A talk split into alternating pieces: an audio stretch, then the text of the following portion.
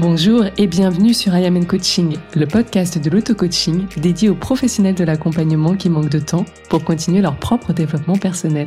Je suis Aude, coach de vie personnelle et professionnelle. Et à travers ce carnet de voyage intérieur, je te partagerai sur un format mini l'élixir de mes propres explorations pour t'aider à évoluer en même temps que tu sers l'évolution du monde.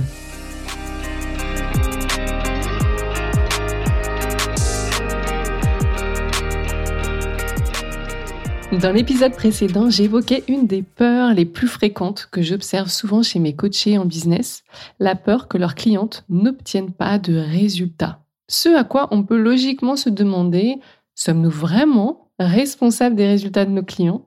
Dans cet épisode, je te partage mon avis et ma réponse à cette question qui n'engage bien entendu que moi. Tu l'auras compris, des pièges et erreurs en coaching, il y en a pas mal à éviter. J'en ai abordé trois autres dans l'immersion que je t'offre depuis le 17 novembre. Elle se termine demain. Il n'est pas trop tard pour t'inscrire et avoir accès au replay des précédents jours. C'est donc ta dernière chance pour monter en puissance dans tes accompagnements. Hey, je suis ravie de te retrouver dans ce nouvel épisode dans lequel on va parler responsabilité. Alors, j'ai tenu à faire cet épisode de podcast parce que je trouve qu'on entend un peu tout et n'importe quoi sur le sujet de la responsabilité en tant qu'accompagnant, notamment en tant que coach, au point que certains coachs se sont clairement un peu dédouanés d'un trop grand nombre de responsabilités à mon goût, qui selon moi restent propres aux professionnels de l'accompagnement et dans ce cas précis aux coachs. Si on part du modèle de Brooke Castillo, sur lequel j'aurai certainement d'autres occasions de revenir, on est d'accord, hein, mais seules les pensées de nos clients vont être créatrices de leurs résultats. Jusque-là, tu me suis cité formé ou familiarisé au coaching. On va prendre un exemple précis et on va le dérouler. Si mon client pense qu'il n'a pas le temps de développer son business à côté de son job, imaginons je l'ai en one-on-one ou en coaching de groupe dans un mastermind, s'il pense ça, il y a de grandes chances qu'il ressente peut-être euh, différentes émotions, comme si on prend un exemple, ce serait le découragement. Ce découragement-là, cette émotion, elle va probablement, parmi différentes hypothèses, le pousser à différentes actions. Et si on en choisit une, ce serait par exemple amener que très peu, voire pas du tout d'action sous le coup de ce découragement. Résultat.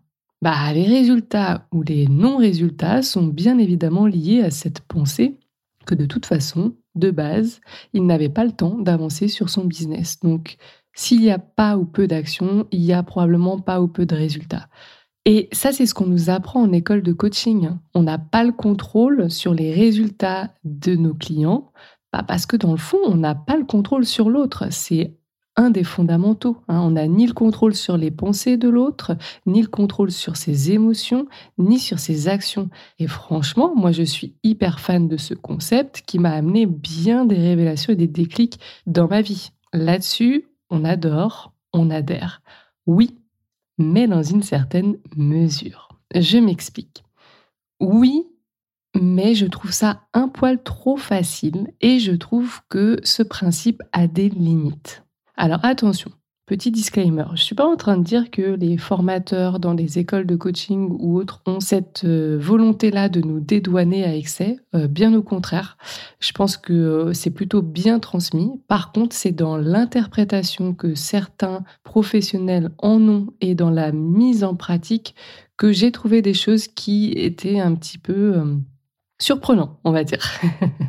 Donc, pour moi, ta responsabilité, ma responsabilité en, tant que coach, on va y arriver, c'est de créer un accompagnement de grande qualité, que ce soit à nouveau un one-on-one, un coaching de groupe, un programme en autonomie ou autre. Et la qualité, c'est quoi? La qualité, c'est la valeur que tu apportes à ton client. Et cette qualité, elle se mesure. On est d'accord? La valeur, ça se mesure. Alors, la première question, en fait, c'est à quel moment et à quelle fréquence fais-tu, par exemple, des questionnaires de satisfaction pour prendre le pouls, pour sentir si oui ou non ton client y grandit grâce à ton espace de coaching? J'espère et je te le souhaite, et peut-être que tu l'as déjà en tête, et peut-être que c'est déjà établi dans ton activité. En tout cas, vraiment, pose-toi la question parce que Moi, j'ai investi jusqu'à présent dans pas mal d'espaces d'accompagnement, business, perso, etc., auprès de différents coachs, dont des coachs d'assez haut niveau. Je dois te dire, j'ai sorti des petits billets sur la table, on va pas se mentir, et je n'ai jamais eu jusqu'à présent de questionnaire de satisfaction. Jamais. Il faut bien que tu comprennes quelque chose. Ton chiffre d'affaires, c'est purement et simplement l'indicateur de la valeur que tu apportes aux gens. Je m'explique. En échange de la valeur que toi tu crées et que tu proposes par exemple à ton audience Insta, bah, tu vas être rémunéré grâce à l'achat de ton programme ou accompagnement par ton prospect qui devient un client.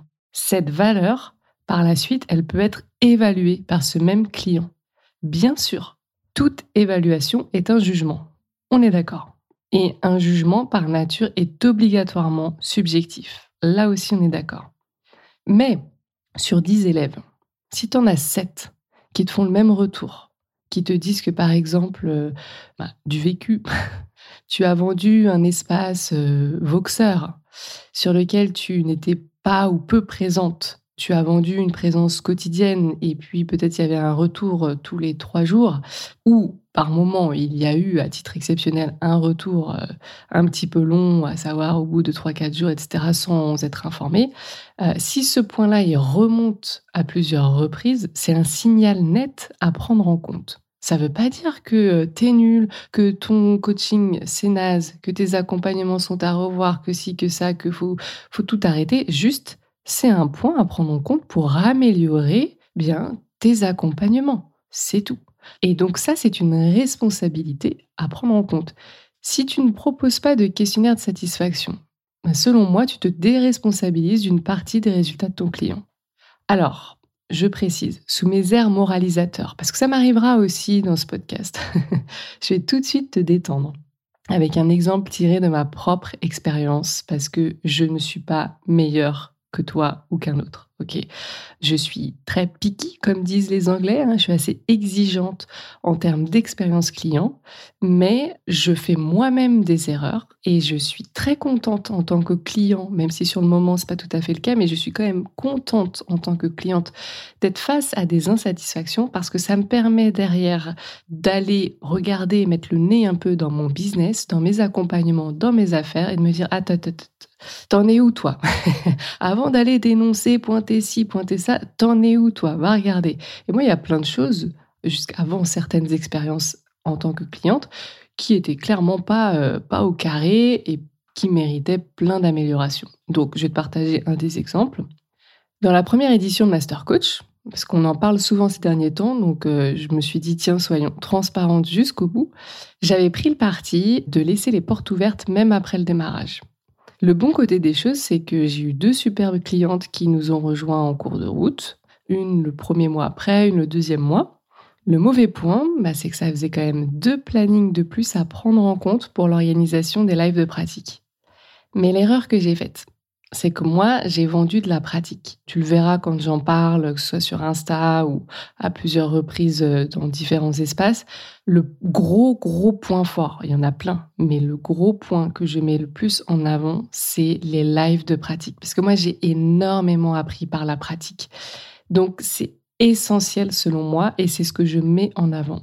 Donc, je vends de la pratique live qui te permet d'avoir, déjà d'être coaché, de coacher surtout de coacher et de bénéficier de feedback sur ton coaching. Feedback de ton coaché qui que tu as coaché. Donc la personne que tu as coaché te donne son ressenti, te fait part de comment elle se sent, de la clarté de, de tes questionnements, de les déclics obtenus, etc. Chose que tu ne peux pas vraiment avoir avec un client. Et surtout, tu as mon feedback et au fur et à mesure que tout le monde monte en compétence, tu as le feedback des autres participants quand c'est souhaité. Donc énormément de feedback et de, d'espace de pratique. Le truc, c'est que en fait, malgré la meilleure volonté de toutes les filles qui faisaient partie de ce super programme, eh bien, le fait de rajouter, enfin d'avoir deux clientes qui s'ajoutent avec deux plannings supplémentaires à prendre en compte, on a dû décaler des dates de pratique en live.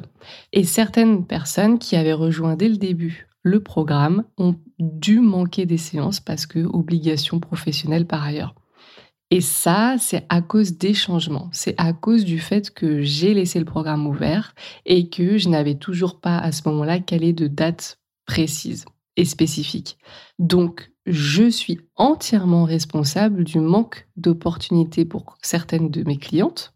En l'occurrence, une cliente à moi qui est prof de maths, que j'ai très bien en tête, je suis entièrement responsable du fait qu'elle n'a pas pu pratiquer aussi régulièrement et aussi souvent sur, par exemple, les deux derniers mois de Master Coach. Donc pourquoi c'est important de prendre ses responsabilités?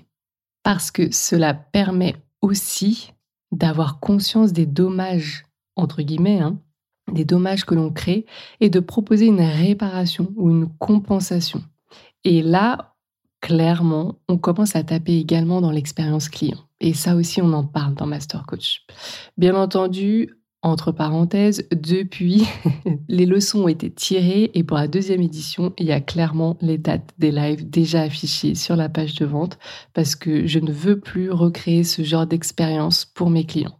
Donc, être à l'écoute de mes clientes et proposer un questionnaire de satisfaction m'a donc permis de proposer une compensation. En l'occurrence, j'ai proposé à cette cliente deux lives de pratique supplémentaires. Je n'étais pas obligée, mais je l'ai fait parce que c'est ce que j'aurais aimé recevoir en tant que cliente. Donc moi, je pars toujours des principes de base, je réinvente pas la roue, je me mets dans les chaussures de mes clients et je me demande qu'est-ce que moi j'aimerais à minima. Tu vois, pour moi, ce que je te décris là, c'est vraiment ça, un business axé autour du cœur et définitivement tourné vers la réussite, quelle qu'elle soit, de nos clients. Être responsable, c'est aussi donner sa meilleure énergie. Ça, c'est mon deuxième point. Tu vois, je suis manifesteur, tu commences à le connaître par cœur. J'ai donc une énergie fluctuante. Si tu as écouté euh, l'épisode, euh, je crois que c'est le 7, si je te dis pas de bêtises. Du coup, moi, je suis absolument incapable d'être pumped up de 8h à 19h le soir. Et parfois, il y a même des jours où je suis juste euh, assez chaos et euh, heureusement que c'est juste un petit peu de, back-office ou autre que j'ai pas à, être en, présence perpétuelle avec des clients parce que l'énergie n'est pas tout le temps au rendez-vous. Mais ça, j'en ai conscience j'ai conscience de mes limites, hein, autrement dit. Et j'estime, alors après ça n'engage que moi à nouveau, mais que mes clients n'ont pas à payer le prix de cette unicité, ça c'est ma singularité, c'est ce qui fait aussi tout mon génie dans bien des aspects, mais c'est aussi, entre guillemets, mes limites, mes fragilités, mes zones de sagesse. Mais d'un point de vue professionnel, bah, j'estime que mes, mes clients n'ont pas à porter le poids de ça. Alors qu'est-ce que je fais? Bah, Je m'entoure. Moi, j'ai fait le choix de m'entourer. Aussi parce que, entre-temps, mon activité a évolué et je peux allouer une partie bah, de mes bénéfices bah, pour payer des gens. Avant, j'avais d'autres stratégies. Je vais t'en parler juste après. Mais par exemple, aujourd'hui, moi, je m'entoure d'une Customer Care Manager, ma petite pépite Asma, si tu m'entends. bah, Asma, elle anime le Telegram pour mes clients tous les jours. Elle prend soin matin et soir de mes clients et euh, s'il y a besoin dans la journée, elle est là. Elle est là, elle prend des nouvelles, elle anime, elle inspire, elle booste. C'est incroyable. J'ai aussi une co-coach, Marine, qui vient soutenir mon énergie sur des coachings en duo quand euh, je trouve que ça peut être super percutant pour nos clients, mais aussi parce que tu vois, dernièrement, par exemple, j'ai été malade, j'ai une petite gastro assez claire, mais tout de même, euh, voilà, assez contraignante le jour J eh ben, c'était censé être un coaching classique où moi je menais, je drivais le truc euh, solo. Ben, j'ai demandé à Marine de venir parce que ça me permettait d'être un petit peu plus en retrait. En tout cas, c'est ce que je pensais. Mais étant donné que Marine est générateur, ça m'a apporté énormément d'énergie. Finalement, on a été très équilibré dans le coaching. Mais je m'étais dit en théorie, je laisse Marine driver. Moi, je vais être un petit peu plus en recul. Et puis, quand me viendra des questions percutantes, ben, je compléterai les, coachings de Marine ou alors elle drive. Mais au moins, pour mes clients, eh ben, la qualité est toujours là. Il y a une forme d'équilibre, d'harmonie et de linéarité dans ce qui est délivré qui, selon moi, est important. Au-delà de ça, quand je te, j'avais pas forcément les moyens de m'entourer, je posais un cadre très clair. Mon cadre, c'est ma stratégie de manifesteur. On n'en a pas encore trop parlé jusqu'à présent, c'est largement évoqué là aussi dans Master Coach, mais c'est ma manière d'informer mes clientes sur mon fonctionnement. Moi, ma stratégie de manifesteur, c'est d'informer. Donc du coup, quand je pose un cadre, quelque part, je communique sur le fonctionnement et la structure et mes limites et les limites aussi des différents euh, bah, protagonistes dans l'espace pour que tout se passe bien pour tout le monde. Et donc, en fait, concrètement, je leur explique bah, là où s'arrête mon investissement et là où démarre le leur. Et ce cadre-là, il est en fait derrière ce mot cadre qui peut être un petit peu rigide, voire mal perçu, c'est surtout très rassurant et très élevant pour les clients. Ça, c'est hyper important parce que prendre sa part de responsabilité, ça veut vraiment pas dire prendre tout sur ses épaules et materner ses clients. Je veux pas que tu te dises, OK, là, Aude, elle est en train de dire que du coup, on a quand même notre part de responsabilité par rapport à nos clients. Donc, faut quand même que je sois hyper présente, que si je vois, par exemple, un truc qui peut très souvent arriver, un client qui euh, bah, se montre pas trop, si tu as, par exemple, un espace Voxer ou Telegram ou WhatsApp, qui se montre pas trop pendant plusieurs jours parce que très occupé ou des, des soucis perso ou autres, eh ben, tu peux choisir soit via bah, ta co-coach, ta customer care manager ou ton customer care manager, ou toi-même d'aller un petit peu prendre des nouvelles, sentir un petit peu la bonne fréquence, le bon moment. Mais je suis pas en train de te dire que tous les jours tu dois aller chercher ton client parce que euh, il a investi euh, tant sur la table et que s'il se présente pas, s'il show up pas, euh, il aura pas de résultat. Je suis pas en train de te dire ça. Il faut que chacun, c'est vraiment un juste dosage. Il faut que chacun trouve sa place et que toi tu sentes à un moment donné que bah as donné le meilleur, tu avais la meilleure intention pour ton client, la meilleure énergie, tu as délivré des supports de qualité. Il y avait pourquoi pas aussi bah, une expérience en termes de vidéo, de son. Bon, ça, ça vient avec le temps, hein, pas de pression. Mais voilà, tu, as donné ton maximum et après, se dire, bah, le reste, ça appartient à mon client, ok? Moi, ce que je veux te dire, tu vois, un autre exemple assez concret, c'est qu'un jour, une coach m'a dit, bah, moi, je suis humaine, et franchement, cette part d'humanité, donc euh, quand elle parlait d'humanité, c'était vraiment dans le sens je fais des erreurs, comme on fait tous. Et j'apprécie voir aussi cette part d'humanité chez mes propres coachs et mentors, parce que ça m'autorise moi aussi à me louper, entre guillemets, hein, à être euh, absente, euh, à hum, être en retard parfois, à voilà, peut-être pas tenir mon engagement comme je le pensais, etc. Et voilà, je suis humaine. Et en fait, derrière ce côté humain, derrière ce truc de je suis humaine, ben moi j'avais l'impression qu'il y avait une autorisation à faire de la merde, concrètement. Autant d'excuses pour, euh, bah, pour expliquer une expérience client qui serait un petit peu euh, médiocre ou pas oufissime quoi. Faut pas confondre être humain et être non professionnel. L'humain par nature, il est vivant, on est d'accord. Ce qui est vivant, ça veut dire changeant. C'est des choses qui bah, sont tout le temps en mouvement et on peut pas attendre euh, des choses qui changent qu'elles soient fiables. D'accord? Ça c'est pour moi c'est OK, c'est acquis. En revanche, on le sait qu'on est humain. Alors, quand on peut mettre en place des choses comme des process, comme une team ou comme euh, ben, juste rendre de l'information disponible pour assurer les manquements de l'humain, il ben, faut le faire, faut le faire à fond. Oui, je soutiens à 300% ceux et celles qui veulent respecter leur nature. Enfin, c'est ma jam. Tu, me connais maintenant. Moi, je suis, je viens du monde de la naturopathie, je viens du monde du yoga. Se respecter, s'honorer, c'est hyper important.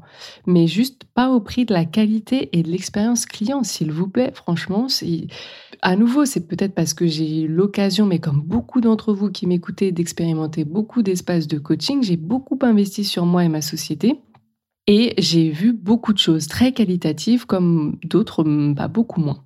Et il faut se rappeler un truc, et là où je vais commencer à vraiment être passionnée par le sujet, mais c'est ça aussi, euh, travailler avec son cœur. En face de toi, tu as des clients qui s'arrachent pour payer ton accompagnement. Des clients qui se refusent des vacances depuis peut-être deux ans, tu vois. Je me souviens encore d'une cliente que, que j'aime fort, qui nous confiait un jour en coaching de groupe et je m'en souviendrai toute ma vie parce que ça m'a vraiment profondément touchée. Elle disait J'ai eu mal. Elle avait un peu craqué en, faisant ses courses au supermarché. Elle disait J'ai eu mal car j'étais au rayon pâtes avec ma fille à côté de moi, chercher le paquet de pâtes le moins cher parce qu'on ne pouvait pas se permettre plus en fait. Et ces courses, elles allaient une fois de plus être hyper compliquées. Et cette femme, elle a du vécu elle a un super vécu, elle a des années de, vie, d'expérience, à la fois perso, pro, et forcément qu'elle a aussi une dignité. Et, arriver à un moment donné avec ta fille qui a conscience, qui est suffisamment grande aussi pour voir tout ça, que tu es en train de galérer entre deux, deux paquets de pâtes, moi je comprends, je comprends la détresse derrière tout ça. Donc mon point c'est le suivant, écoute-moi bien.